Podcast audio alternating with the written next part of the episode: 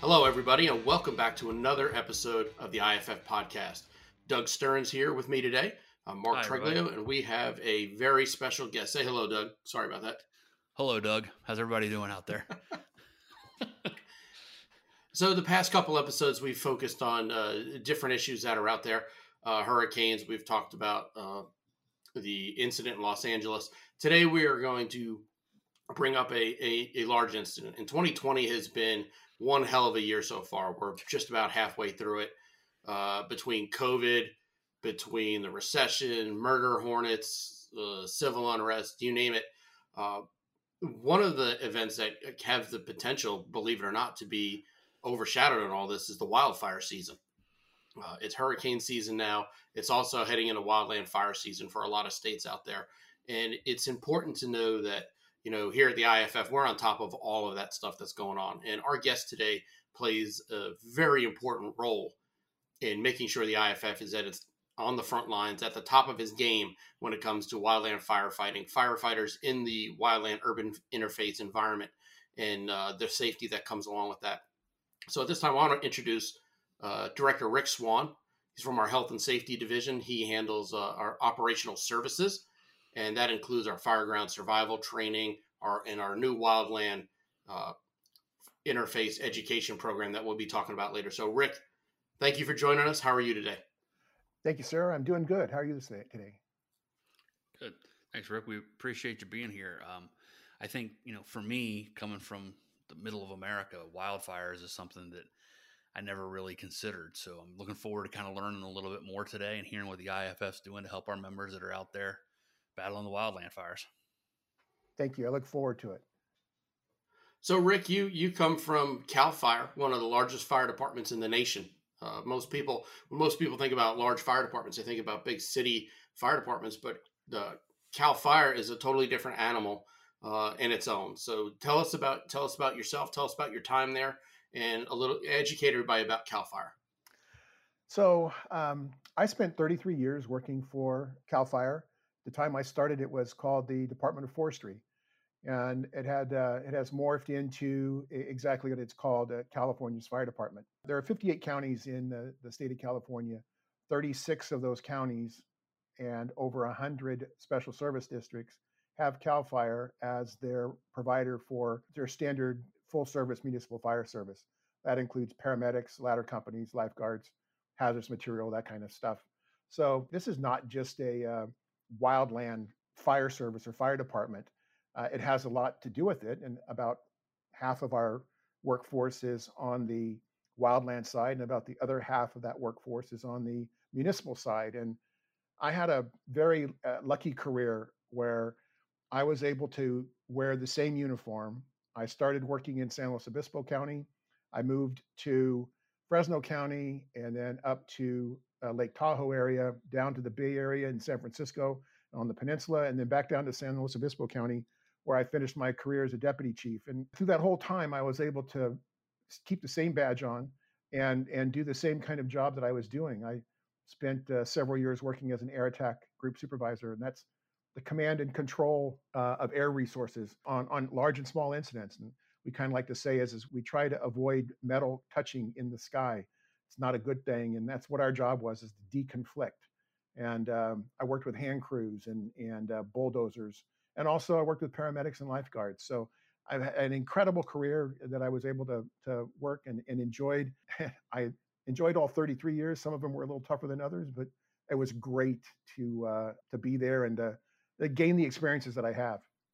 Rick, you know, you, you talked about air assault. When, when you when you say that, you know, what kind of resources does Cal Fire bring? You guys are bringing in planes, bulldozers, helicopters. I mean, kind of talk talk about some of the things, the resources, you know, apparatus wise that you guys throw at things. One of the biggest principles behind CAL FIRE is that they strive to keep 90% of the fires to 10 acres or less. And then they try to do 98% of the fires to stay into the first burning period. And so what that means is, is that we bring uh, and try to bring a lot of resources to the fire quickly and, and really hammer it hard. Our um, air bases are spaced uh, 20 minutes apart. Uh, that's 20 air minutes apart. Uh, and so we'd like to have an aircraft over a fire within 20 minutes. That's what our that's what it's designed for. That's either a helicopter or uh, our um, S2T air tankers, which carry about 1,200 gallons of uh, retardant. And in those bases, we also have uh, our command and control aircraft or Vietnam era plane that has been repurposed into uh, providing that uh, that command and control uh, resource.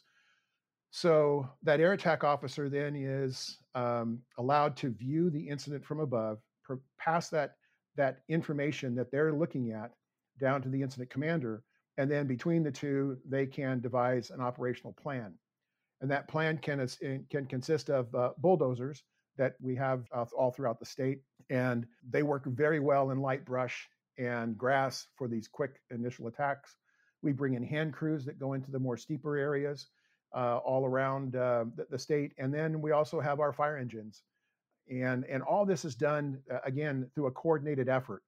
Uh, and now with homes and people moving out into the wildland a little bit more, it brings a new component. So now you're bringing in other resources, uh, um, Type 1 fire engines to hopefully make it out to the homes and, and provide that protection. But um, it is a it's a coordinated effort. We work to bring in the attack from the air to provide the slowing of the fire because air attack does their air air resources don't put out fires only ground resources put the fires out those air resources are designed to slow the fire down so that our ground resources can then come in and extinguish the fire interesting i didn't realize that that's cool um, so you know we'll get into this but one of the things that's always interested me is you guys work crazy shifts during wildfire season, right? I mean, what, what's an what's a shift look like for a Cal Fire firefighter, or when for you when you were doing this out there on the on the front lines? Yeah, for well, for our normal shift, uh, our uh, rank and file, we work uh, three days on, four days off, and and I, I should say it's a seventy-two hour shift.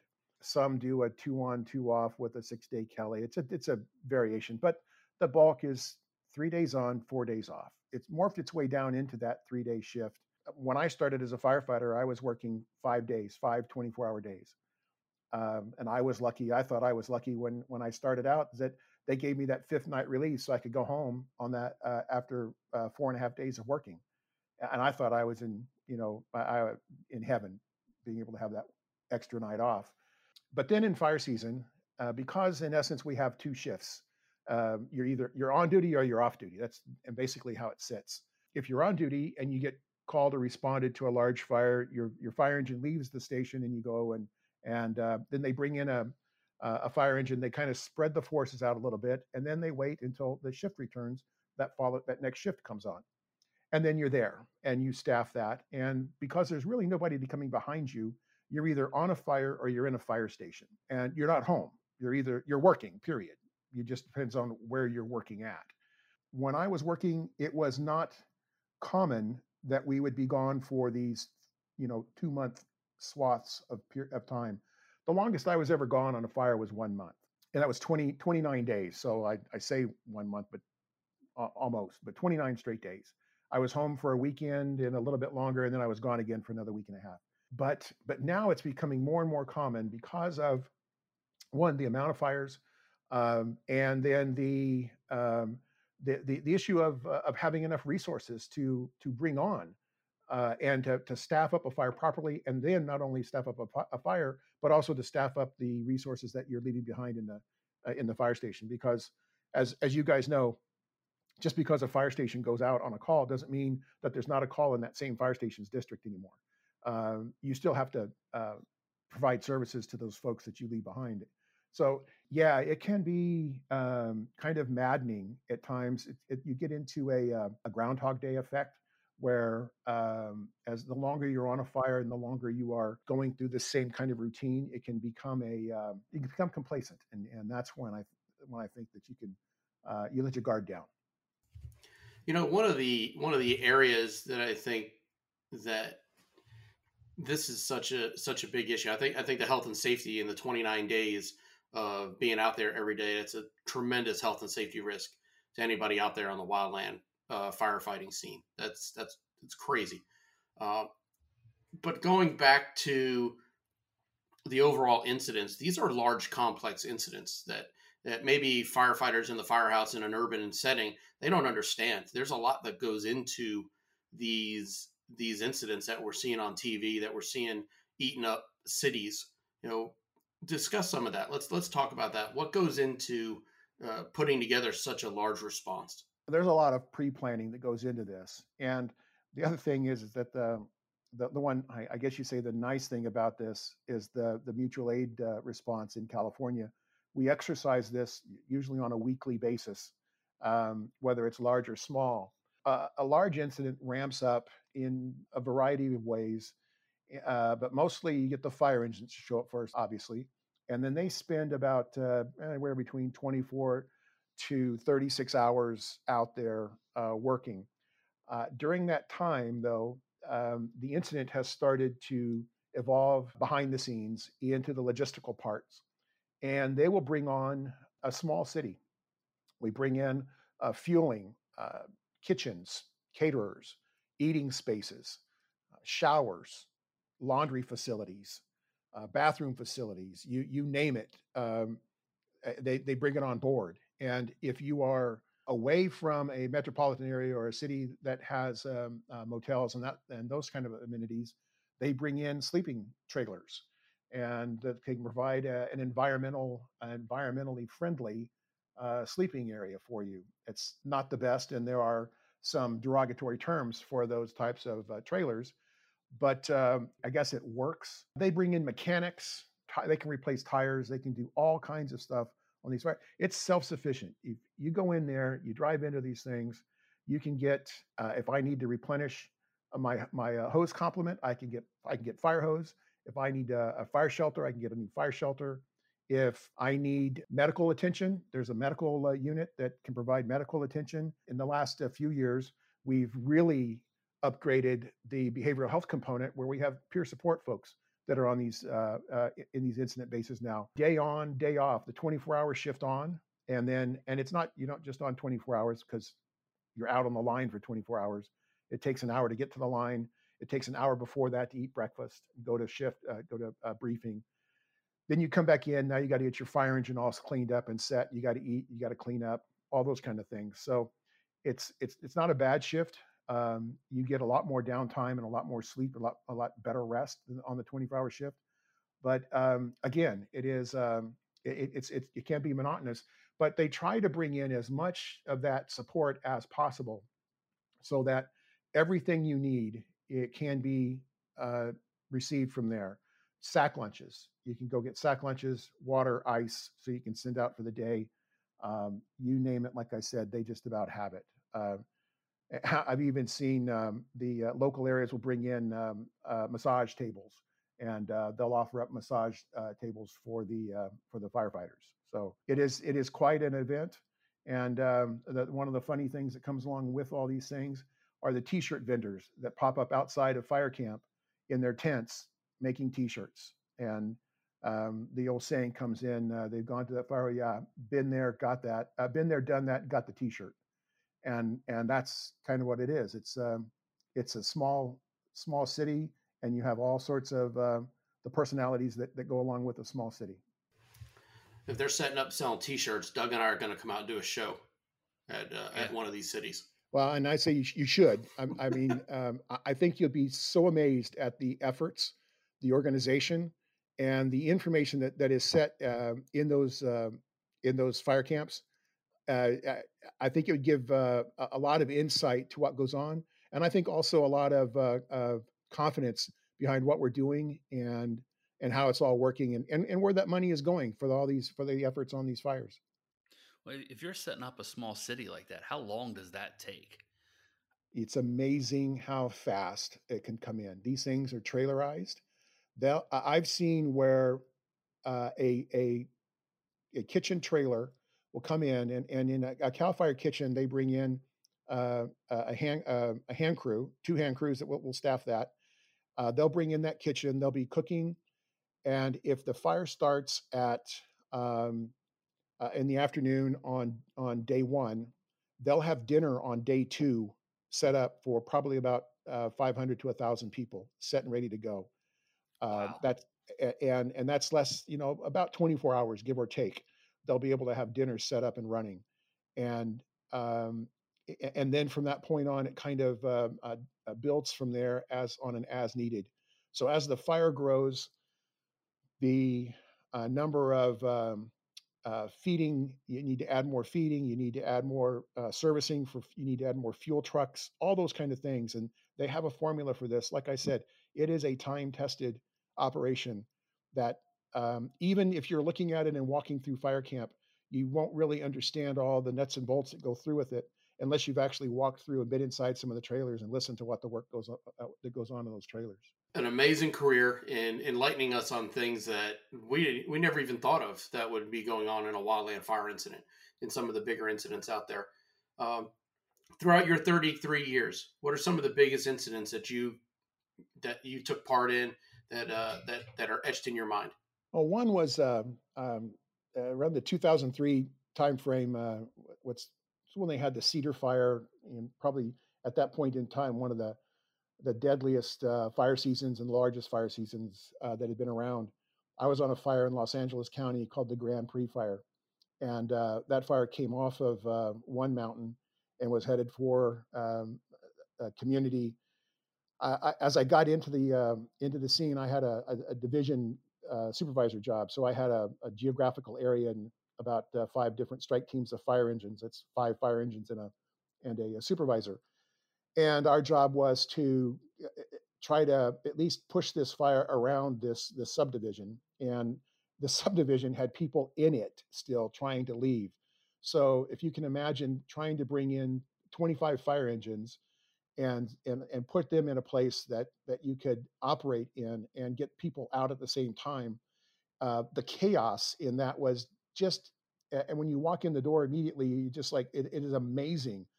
But within a few minutes uh, with the efforts of these um, uh, strike team leaders and and and uh, a few folks else in there we were able to you know define up the area and and and really push this fire around this subdivision while these people were leaving and and uh, i think we only lost a couple of homes in there and then that night kind of turned into longer periods.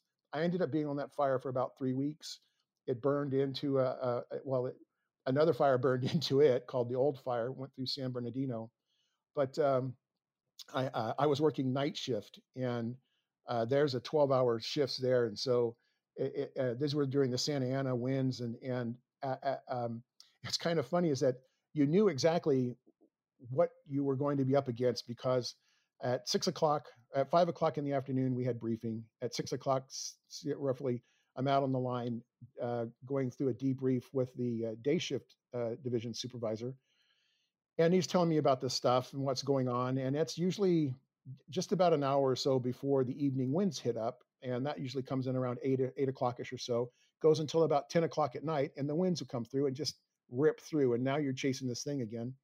And about 11 o'clock, the winds kind of start subsiding and you get a chance to catch your breath you get a chance to kind of clean up what's been coming through you and then at about three o'clock in the morning the fire the, the winds kick up again and now those run all the way through six o'clock in the morning when you're trying to do shift change um, with the crew coming on uh, for the next day and and uh, it was it was just such you could literally set your watch on the the winds as they came through and, and just a you know an amazing event going back and forth back and forth and it, it was kind of a just a running fight uh, trying to stay ahead of it and trying to uh, uh, out outguess it that that kind of thing and so uh, I, like you say an amazing event on uh, on that and then um, the other one that it just really kind of sits out there is uh, in 2008 I was on a well, it's, it's called the Shasta Lightning Series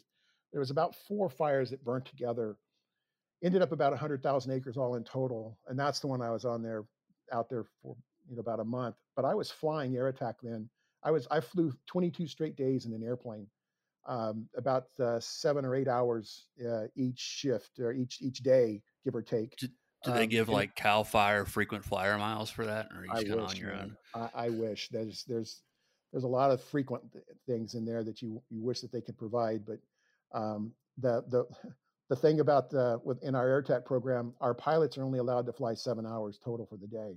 There's no limit on air attack captains, and and if you have two pilots, guess so there was several days where I was flying twelve hour, twelve hours in, a, in an airplane, and and that is uh, yeah that that uh, not the physical work is not going on. I'm not physically beating myself, walking up and down hills and and twisting my knees and back out.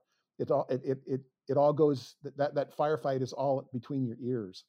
And in an airplane, you have nine radios, uh, nine, nine nine channels that you can work on, um, and you, you split those up with your with your pilot. And uh, the crew resource management is one of the biggest pieces that uh, that you have. And and they're starting to look at crew, resource management as an as a in a different aspect uh, on the fire scene and and on fire engines now on how uh, the crew can complement each other by dealing with tasks that are that need to be done and that uh, div- divvying out of those tasks. So, eh, um, but that's that. I, I learned so much on there. We had we had the DC-10 uh, large air tanker, very large air tanker. We had the Martin Mars um, a water scooping airplane from uh, from Canada, uh, four um, C-130 uh, mil- um, na- uh, National Guard airplanes, about ten regular contract air tankers and, and stuff, and about 25 different helicopters that were on that fire that we were coordinating at any one time of the day. So the um, the it's it, like I said. So this job that and and lucky that I'm able to do this, but I've I've had the physical job of actually working walking up and down hills, and that mental aspect of the job that uh, for 22 days flying in an airplane that um, uh, was just it was fascinating. It was fantastic. You know, you look back on it and you're going, wow, that was pretty cool. I'm still I'm still caught up with how nonchalant you were about controlling 25 engines in a neighborhood. Yeah. Uh, that's that's a big response. I, I, don't I don't think the average firefighter out there can comprehend having 25 engines in one neighborhood unless you're really there on a, on a big wildfire like that. And, it is uh, um, um, one of the things that I think that uh, Cal Fire does is that um, we have um, uh, engineers that are company officers on fire engines, and they have a, uh, the normal complement on a regular fire engine, you'd have a, a firefighter, an engineer, an operator, and then a captain um, or a lieutenant. And in our case, we have, uh, I guess you say our lieutenants are would be our engineers, but they're also the drivers, and our captains are the drivers. And from an early age in the in the fire service, um, as a as a first on scene to an incident, I was able, as an engineer, I was able to contact the air attack officer or just the air ta- the uh, air tanker that was circling and we were able to make drops. And um, uh, you get really used to that that large yes of of things at times. Uh, understanding the the, the a, a, larger piece of the puzzle than just that's that, that, one side of the building that we might think on of, of, of you know I, am going to be on the B side and I have a lot of resources. That's kind of how you you you map it out. I'm I'm I'm on the B side of a, of a of a building. This happens to be a subdivision, and it's just a larger geographical stretch.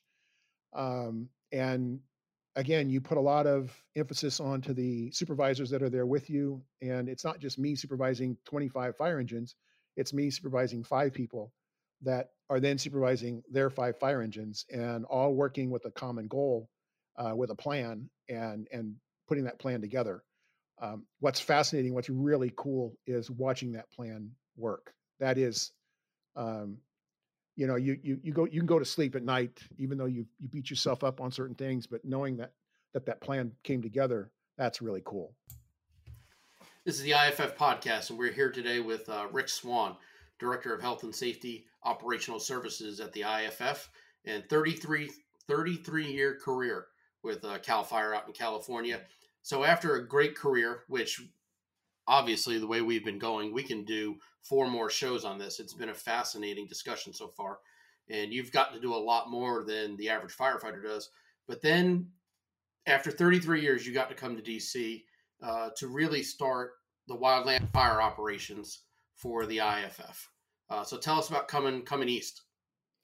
That's um, that's one of those. Uh, I guess you say right place, right time. The door opens and you walk through that sort of thing. Um, you know, there, the, the grace of God coming down and, and saying, "Hey, I got this opportunity." But um, my local local 2881, um, uh, as a, a, member of the executive board for many years, uh, we had been lobbying the IAFF for a greater presence and on the issues of uh, urban interface and wildland. And the general president had been very uh, been working very hard with us on on uh, research programs, on getting um, uh, support for um, uh, PPE studies and uh, wear trials and that sort of stuff.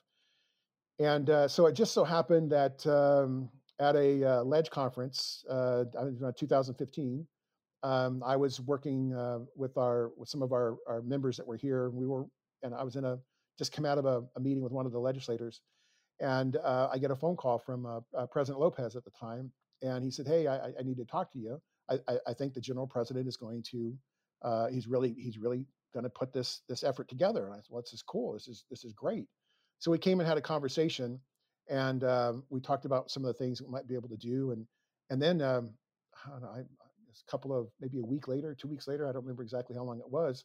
I get a phone call from the general president, and and he asked me if I would uh, like to uh, stand up uh, this new wildland department that the IAFF would, was going to put together, and and and I, I, was floored to have that conversation. I mean, all this time and effort and and, and thoughts and on all the folks that have gone through and a lot of the folks that have come before me and and and I get that phone call that I mean that's it was an amazing an amazing phone call for me and he asked me if I would come to DC and uh, I said well uh, that's going to be an interesting piece I asked him I said well sir can um, can I um, uh, can I work from California uh, and he goes absolutely not your office is here in your office is here in DC you need to be here so that we can be a part you can be part of the team and uh, this is where the, uh, we're going to be, be putting that together okay, I, I understand. I, I agree. Sounds familiar.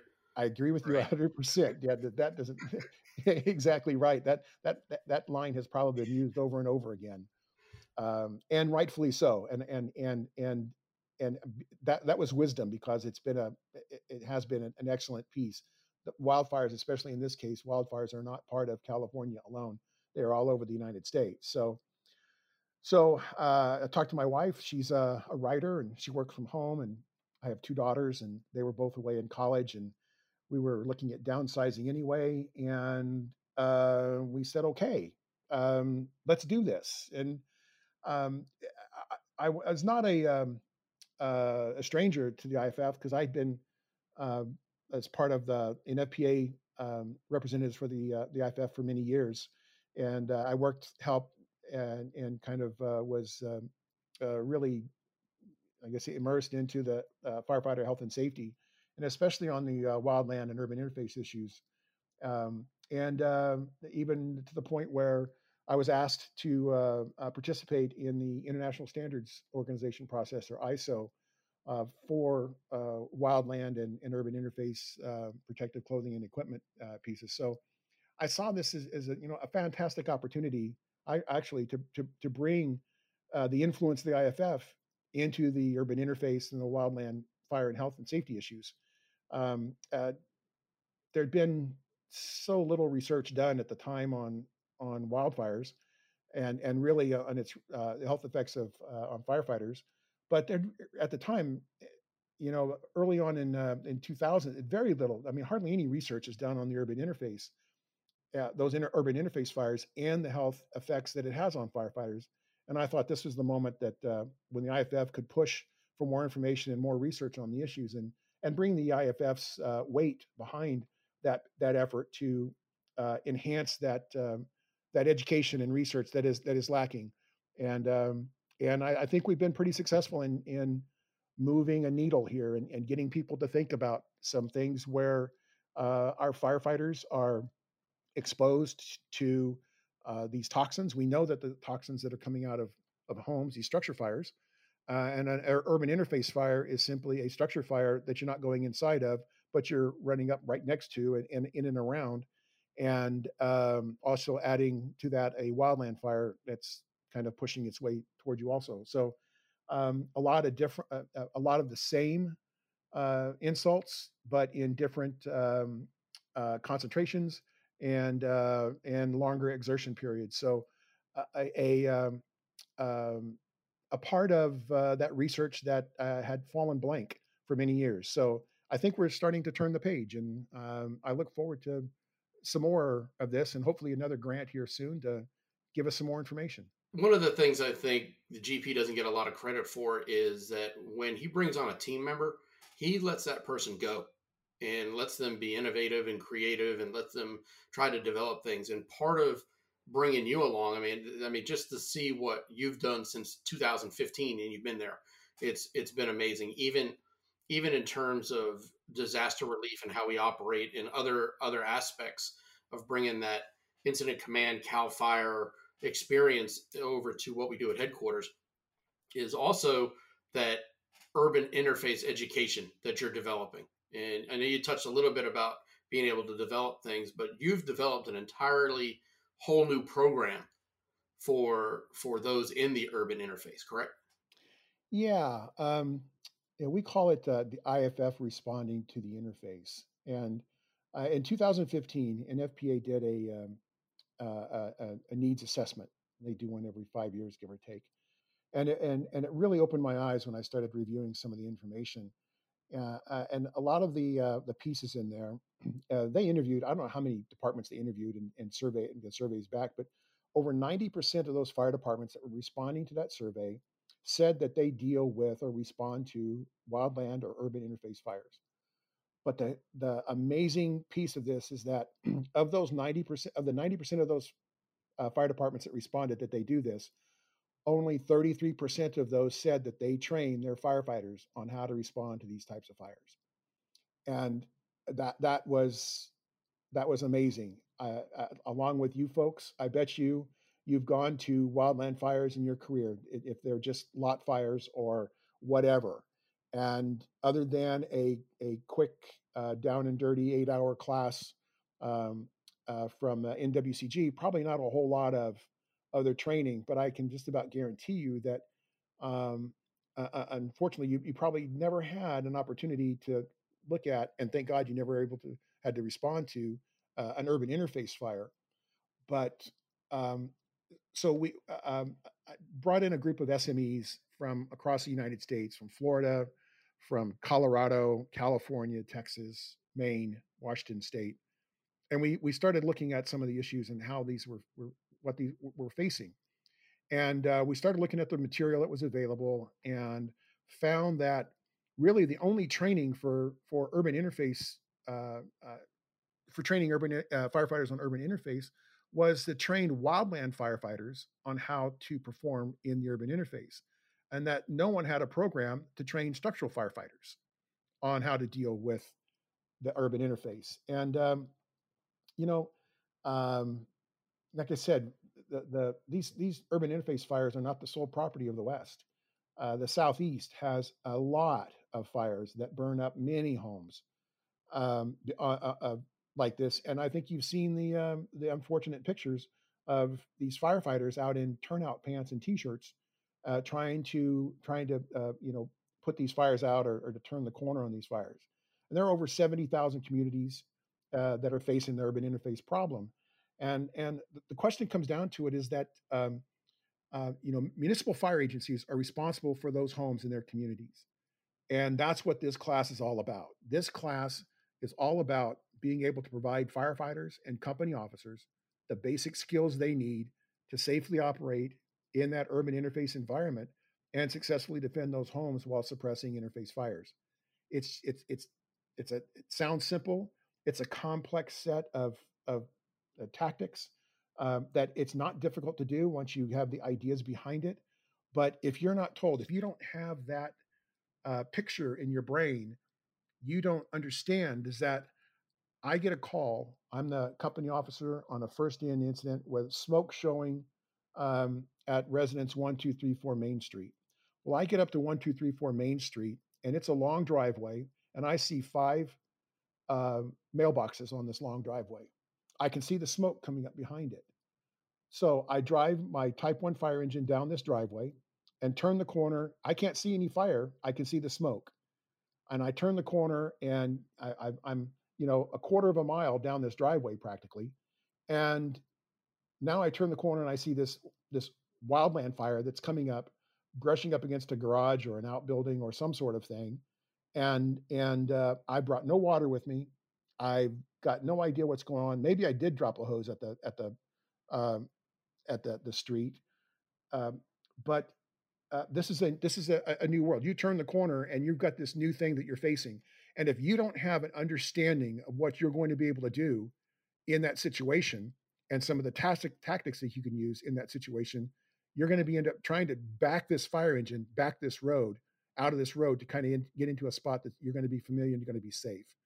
And and um, that's what we're trying to do is we're just trying to open the eyes to a different set of pictures and a different set of of, of problems out there because they, we're, we're, looking at it now where um, fires there's three different types of fires we have now. We have wildland fires we have structure fires and we have these urban interface fires that aren't really structure fires and aren't really wildland fires and they have their own set of tactics. And that's what we want to do is we want to try to open up those to folks so that they can um, uh, have those tools and uh, not hurt themselves and um, that's number one not hurt their crew and then also provide that uh, um, valuable uh, resource for the community so um, the the class is that we have an online class. It is uh, available to anybody. Uh, it's about takes you about uh, eight hours to uh, to do the class online, and then um, uh, we would we bring behind that a two day hands on class. And right now we have some grant programs that are, we are able to utilize, so it, it can be at no cost. And um, we are also in the final phase of completing a train the trainer class. And this would allow some of the larger departments to uh, uh, train all their members on a more cost-effective basis. And uh, uh, you know, we've got three fire, three large fire uh, departments right now that are utilizing the online material right now as we speak, um, getting their folks that awareness session so they can get up and get ready for for fire season. So a fascinating, fascinating program. Uh, it wasn't just me. I, mean, I have 15 instructors that are now putting this class on, and um, it's it's been a it's been very rewarding. How does somebody get a hold of you to get that training? Simple enough. RTI program.iaff.org, and uh, I'll get the email. Now, now you're doing more than just the education part. Uh, I know you're working on a little project out in California, I believe it is the the Wildland Fire Conservancy. Can you can you give us a little about that? Yes. Um, so for many years, um, I've uh, been working with um, uh, Professor uh, uh, Matt Rahn, Dr. Matt Rahn. Uh, he worked at uh, Cal State San Marcos and Cal State San Diego, and we've been doing um, several. We've done a couple of symposiums, and and one of the things that came out of the symposium was several years ago was an educational component, and needing a um, met the specific needs of uh, what uh, um, employers would use for um, if they were going to create a um, a training program, an educational program, a degree program, what would it look like? And so uh, through that research and through that uh, that process, uh, we've we've now come across and, and they've created the um, the Wildfire Conservancy, and uh, it's a research foundation and it has three main focus areas, and one is improving firefighter health and safety. Um, uh, the second one is is advancing the attack effectiveness uh, for um, uh, for firefighters and for fire departments, and the third is um, increasing community resilience within the, the urban interface um, environment. And um, we we try to look at this as a as a full blown component. Many of the um, schools, uh, universities, they all have some sort of of um, uh, you know forestry educational program, and and they deal with uh, it, it, it deals mostly though with the vegetation or the land use along those lines. It doesn't deal with the fire environment, and so this is the first of its kind uh, fire environment uh, class uh, and and and program, and uh, the the conservancy is is is kind of is set up in a, a sense. It's for the it, now we're trying to the new home for the Environmental Leadership Institute, and academy, which is uh, a program that has been developed by Cal State San Marcos, and um, and and part of that that educational program. And this program is designed to bring uh, firefighters into a research environment and researchers into a firefighter environment. Um, we have a lot of firefighters that would be more than happy to put instrumentation on them and they can go and walk up on the fire lines because they're trained to do that. They're not trained researchers and they don't know how to put that stuff on them. We have a lot of great researchers who know how to write papers, who know how to look for things, know how to ask the right questions, but they don't know how to go out and fight fires. And in this case, what they're trying to do is trying to meld those together, turn that into one individual, and really work that individual into back into the community, back into uh, the educational process, and and uh, you know so so that now we can improve the awareness and engage agencies and organizations and individuals, so we can address the urban interface problem uh, and the health and health and safety issues that are affecting it through a a research supported operation and it's it's a it's a new method of of trying to put these things together. Uh, Dr. Rahn says in many ways that um, in many cases universities like to produce students that nobody needs and have programs that nobody wants. And so what we're trying to do is turn this completely around, and we want to produce students that um, that, that employers need uh, land use folks, for uh, those um, communities that that uh, that are facing these researchers that know how to do this work. We we want uh, uh, code enforcement officials so that we can start looking at this on a on a totality, not just a uh, um, not just on firefighter view or researcher view, but from a complete view. And then, you know, like I said early on, we're trying to provide research and education into these uh, the, the, firefighter health and safety issues that um, are, are, plaguing us in this uh, in this arena. And I think this is going to be a great opportunity uh, to to put all these things into one place and have that available for expert testimony and, and research and and I think of you for politicians and also for firefighters to um, uh, move forward for the future. Very cool. So as we look forward, you know, we talked about the big fires you had in the past. What do you see coming up for the 2020 wildfire season? Well, one of the funny things is that when I was working, everybody would always ask me, um, you know, how does this look? How does this look? What about this fire season? And you know, so I had 30 years in the career, and I I'd say, well, you know, I have to tell you, I, I think this is going to be the 30th annual worst fire season in history, and because I you know the, the, next the next next part of that question and the answer is is that you know what? Talk to me in december and i'll let you know because um, you can it, it, it's again it's like hurricane season. They predict you know i think this time they predicted like 18 named storms or 13 named storms and and those are predictions and and you can get pretty good at it because you have the rainfall and and uh, all those other things but i have to tell you is that uh, i've had some of the worst fire seasons where the winter before was very wet because you put a lot of grass out and you get these big grass crops. They go dormant in the summertime. Uh, it, it, it spawns the, uh, the brush to go, and now you get these huge brush fires that go across. Um, you get the larger, more, uh, I say, campaign fires during the drought because um, you have trees, and the trees get involved. Those those take a lot longer to get a take the effect of the drought. So, um, yeah, it's um, I, I, think uh, this year is going to be like many in the past. Uh, they had a relatively, um, I say, moderate uh, rainfall. Uh, I think the snowpack had been pretty consistent. Most of the reservoirs were up. Uh, not a particularly bad rainy season throughout the West, but not a great one. So um, I, I, would look at see if this could be possibly along the lines of last year, as far as numbers of fires, numbers of starts, and the sizes of fires um, the, you get the anomalies of uh, of uh, the Tubbs fire, the Carr fire, and the Camp fire that happen to uh, be that these these communities are in front of where these fires start. Unfortunately, um, so uh, those are the ones that we remember, but um, it, it's just the amount of um, uh, incidents that are out there that I think will, will, will, will, will get us. Not necessarily the huge ones, but just the number of them. So um, yeah, it, it's I, I see this as I'd say a normal fire year. Did last season even end? I mean, are we out of just calling them seasons now?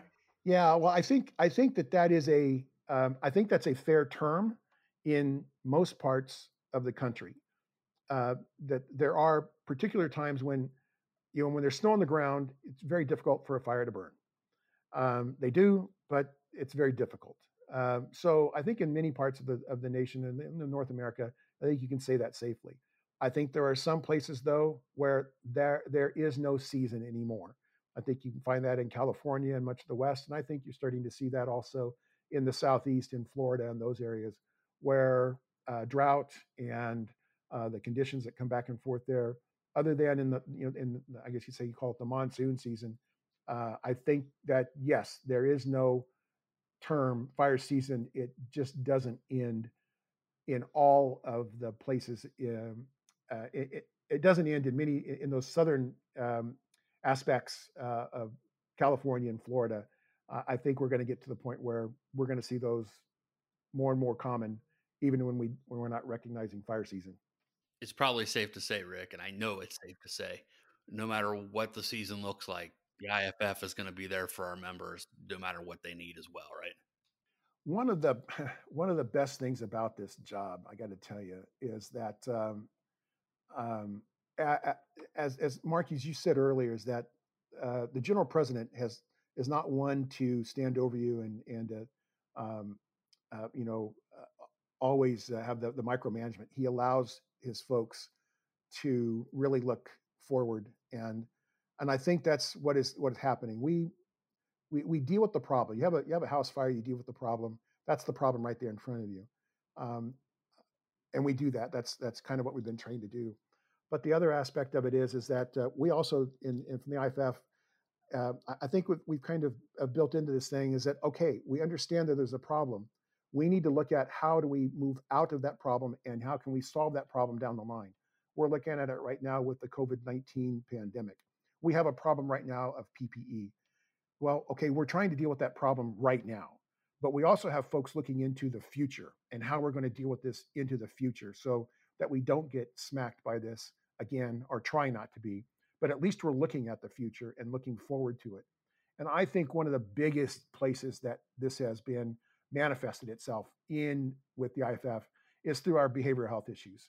Um, when when that article came out and and um, the the onslaught of oh my gosh the realizations that we have you know turned the light on and now we're looking at it well okay we had a problem and we started dealing with that problem creating some support classes and that work really hard. But the looking forward piece and that moving forward was the creating of the the center of excellence that was something that was revolutionary and and i think that is what is best about the IAFF is that not only do we deal with the problems that we have in hand we look forward and we try to find solutions that can better our membership, that can uh, be there for our members, that are all about our members' health and safety, and and that is um, that is what's best about working for the IAFF. I thought that might be it, but uh, do you have any? Well, let me rephrase that here. Any last closing thoughts, Rick, before we uh, close out the show today? Well, uh, just a, a couple. Um, you know, um, it is. Uh, I, I, hope that um, uh, through an, an, opportunity of, uh, of education and information that we can provide our members, that um, uh, if, if, I could do nothing more than um, get our firefighters to say, "Oh, there is wildland out there. We do we do face this wildland. We do face this urban interface problem." Uh, that would be the one thing because I, I, I know in talking to many folks and and and and I, Doug, I think you you hit the nail on the head. Is that you know I, I never heard of this before. I never really I never had this problem, and and I think that uh, if nothing else, um, by having this department, having this this piece of this department uh, on urban interface and wildland, I, I, I hope that we can bring that uh, that education to our members, and that um, uh, just open their eyes a little bit and say there's a lot of a lot of things out there that can reach up and smack us. And uh, hopefully, this is uh, one that we can put our eyes on. Rick, thank you for joining us today. It's been a, an awesome episode, a great discussion on on the wildland firefighting from from your aspect of things. I appreciate you coming on today. Thank you. Thanks, Mark. Thanks, Doug. Yeah, thanks, Rick. Uh, this has been, you know, just the last couple episodes really enlightening on what we provide our members. So, you know, for those of you out there that haven't already, make sure that you like, make sure that you share, and make sure that you're subscribing to the IAFF podcast. We say it every time. You can find us wherever you get your podcasts, but especially important as we start talking more and more about these things, that you share it with other firefighters and other IAFF members. So until next time, everybody, stay safe.